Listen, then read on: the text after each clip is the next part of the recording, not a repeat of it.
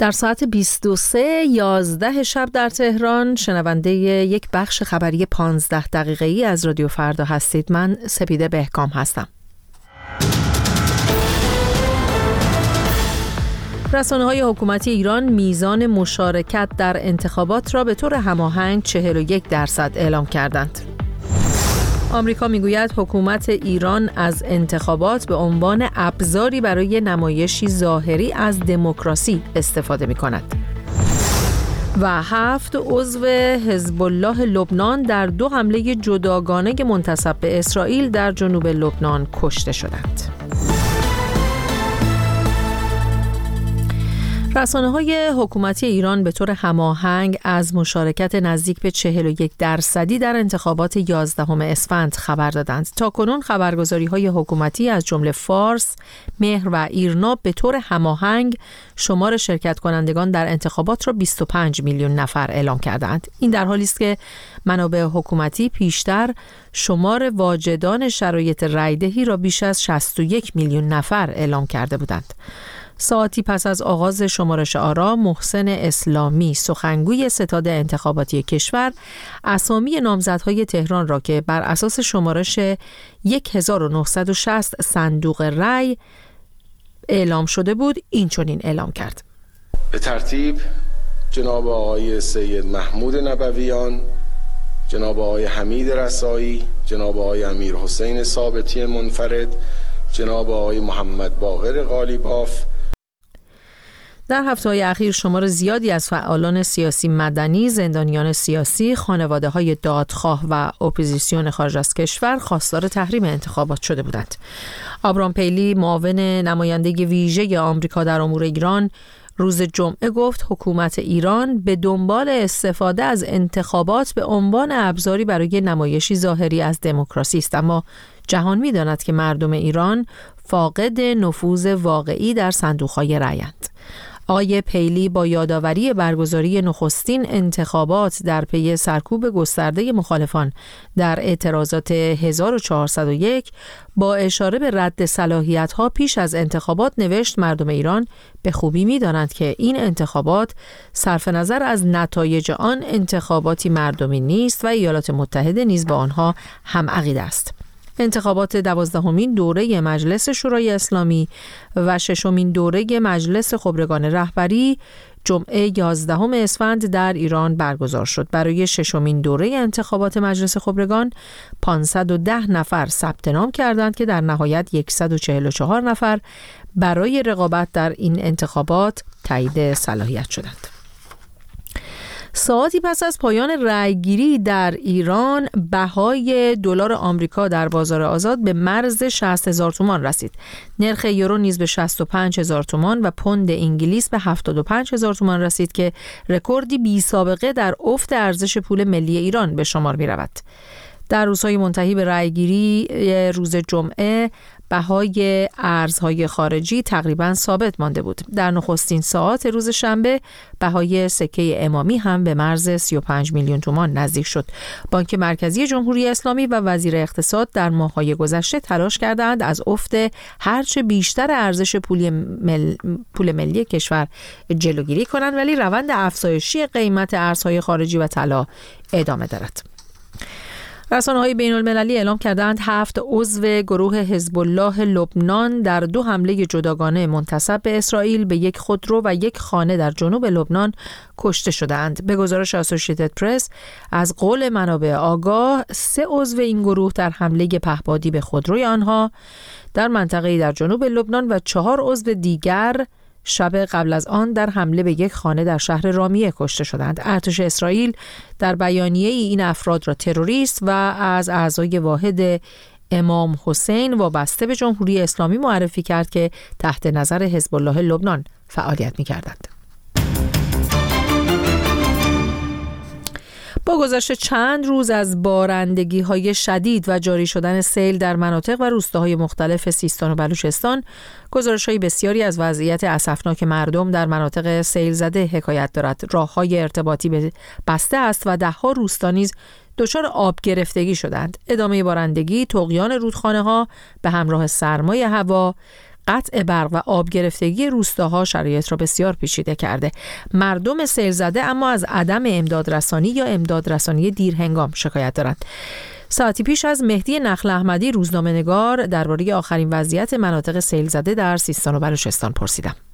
ببین یک فاجعه ای که شاید بسیار بسیار روشن هست در رابطه با کارآمدی این نظام بعد از شش روز که این بحران در سیستان و بلوچستان ادامه داره مقامات اعلام کردند که بیش از دو هزار روستا الان متاثر از سیل هستند که دسترسی به دو سوم از اونها هم تقریبا فعلا هنوز ناممکن هست این در حالی است که تا دیروز مقامات ستاد مدیریت بحران و هلال احمر صحبت از 300 تا 350 روستا و شهرستان می‌کردند. در عین حال علیرغم اینکه در چند روز گذشته با وجود درخواست هایی که از طرف برخی از گروه های داوطلب یا برخی از ادارات انجام شده بود مبنی بر اینکه برخی تجهیزات مثل لودر یا هلیکوپتر در اختیار اینها قرار بدن سپاه و ارتش از دادن هلیکوپتر برای دسترسی به این مناطق برای ارائه مواد غذایی یا جابجا کردن بیماران وخیم و امثالهم خودداری کردن و اعلام کردن که تمام تجهیزات ما فعلا برای انتخابات رزرو هست. قرار به سه بالگرد به این برای امدادرسانی اختصاص داده بشه که فقط یک بالگرد رو این امکان وجود داشته که وارد این امدادرسانی بشه و معلوم نیست که با یک بارگرد و این حجم عظیم از بحران قرار است چه اتفاق بیفتد. از تعداد تلفات هنوز اعلام نظری انجام نشده اما صحبت از این کردن که 14 هزار میلیارد تا الان خسارت وارد شده به نظر میاد خسارت ها بسیار بیشتر از این چیزی که اعلام کردن بوده است. آقای نخل احمدی برگردیم به موضوع امداد رسانی. شما به انتخابات اشاره کردید و اینکه سپاه و ارتش از دادن هلیکوپتر خودداری کردند. گزارش های بسیاری منتشر شده درباره همین موضوع عدم امداد رسانی دولتی یا تأخیری که نهادها داشتن در امداد رسانی به آسیب دیده ها برخی ویدیوها منتشر شده. حکایت از این داره که قایق های اومدن به سمت مردم در مناطق سیل زده اما صندوق های رو برای مردم سیل زده آوردن و این مردم رو بسیار ناراحت کرده.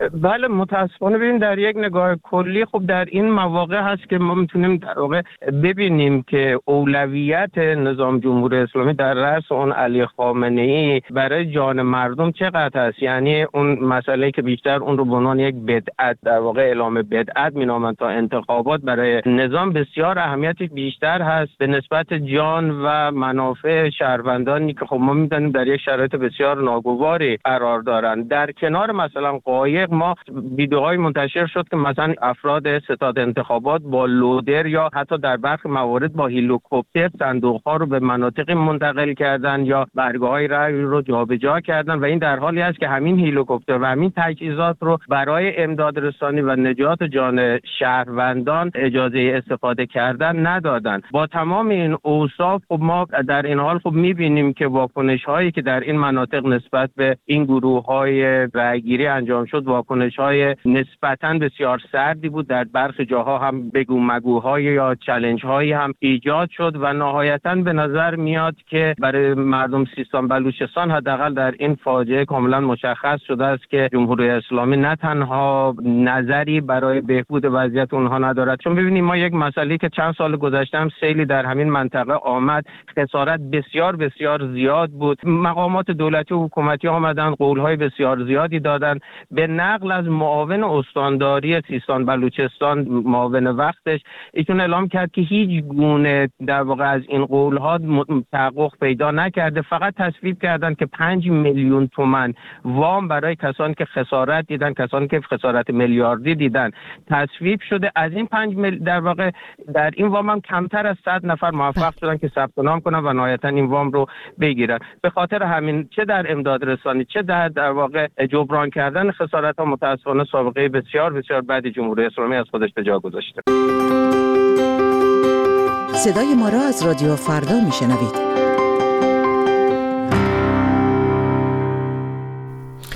آذر منصوری رئیس جبهه اصلاحات در شبکه ایکس خبر داد که محمد خاتمی رئیس جمهوری اسبق ایران در انتخابات رأی نداده. محمود صادقی نماینده سابق مجلس شورای اسلامی هم در شبکه ایکس نوشت رأی ندادن محمد خاتمی در انتخابات مجلس دوازدهم همراستا با بیانیه 15 بندی سال گذشتهش منشأ تحولات بزرگی برای اصلاح طلبان خواهد بود. درباره رأی ندادن محمد خاتمی در انتخابات همکارم وحید پوراستاد گفتگویی داشته با احسان نادرپور روزنامه‌نگار سیاسی ساکن کانادا. خاتمی همیشه طی این سالها نگاهش به صندوق رأی بوده و انتخابات رو تنها راه ایجاد تغییرات توی کشور می‌دونسته. جریان اصلاح طلبی هم با استفاده از این ایده خاتمی همیشه تو هر انتخاباتی برای حضورش توجیه داشته.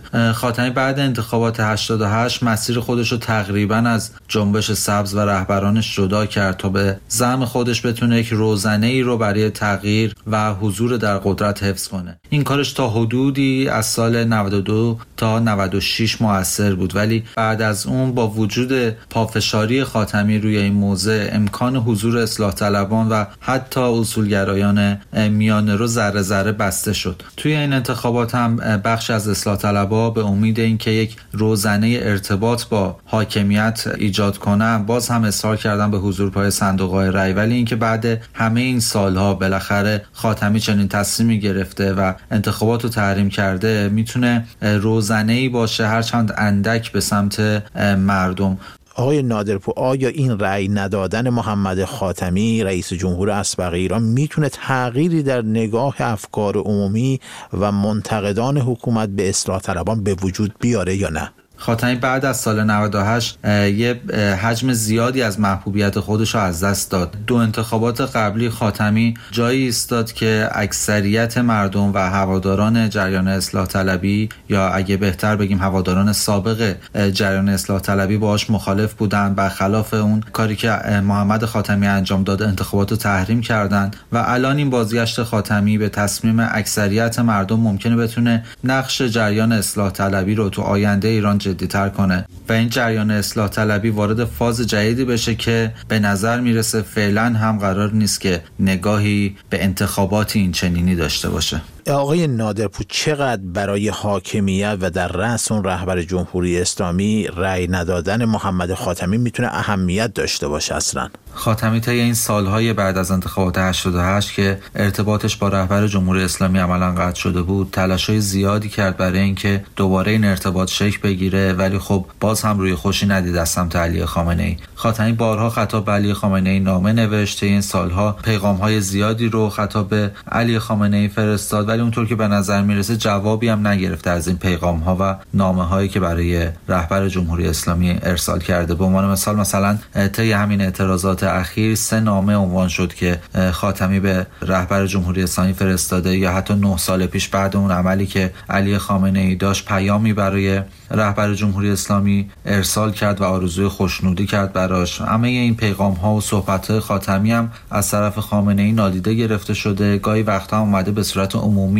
جواب خاتمی رو داده توی سخنرانیاش. مثلا وقتی خاتمی از آشتی ملی صحبت کرد خامنه ای اومد از اون سمت از این صحبت کرد که آشتی ملی معنایی نداره. در کل رابطه بین خاتمی و خامنه ای عملا طی این 14 سال گذشته وجود نداشته. خاتمی به صورت یه طرفه پیام هایی رو برای رهبر جمهوری اسلامی ارسال کرده که عملا جوابی هم ازش نگرفته. به نظر می‌رسه خامنه ای تصمیم نداره در رابطه با قهرش با خاتمی و جریان اصلاح طلبی تجدید نظر کنه. کمیت و علی خامنه ای نشون دادن که چندان براشون مهم نیست که حضور خاتمی و باقی اصلاح طلبا پای صندوق های رأی ثبت بشه. نتیجه رأی ندادن خاتمی هم تغییر توی این رابطه دو طرف به نظر من ایجاد نمی‌کنه. صرفا تکلیف خاتمی و اصلاح طلبا با حاکمیت مشخص میشه. در نهایت ممکنه این اتفاق منجر به این بشه که اصلاح طلبان و خاتمی دست از این وردارن که بخوان علی خامنه ای و حاکمیت رو اصلاح کنند و برن سراغ اینکه راه های دیگه ای رو امتحان کنن برای شنیدن تازه ترین خبرها، گزارش ها و تحلیل های روز در مجله های زنده در ساعت 14, 16, 19, 20, 22 و نیمه شب همراه رادیو فردا باشید.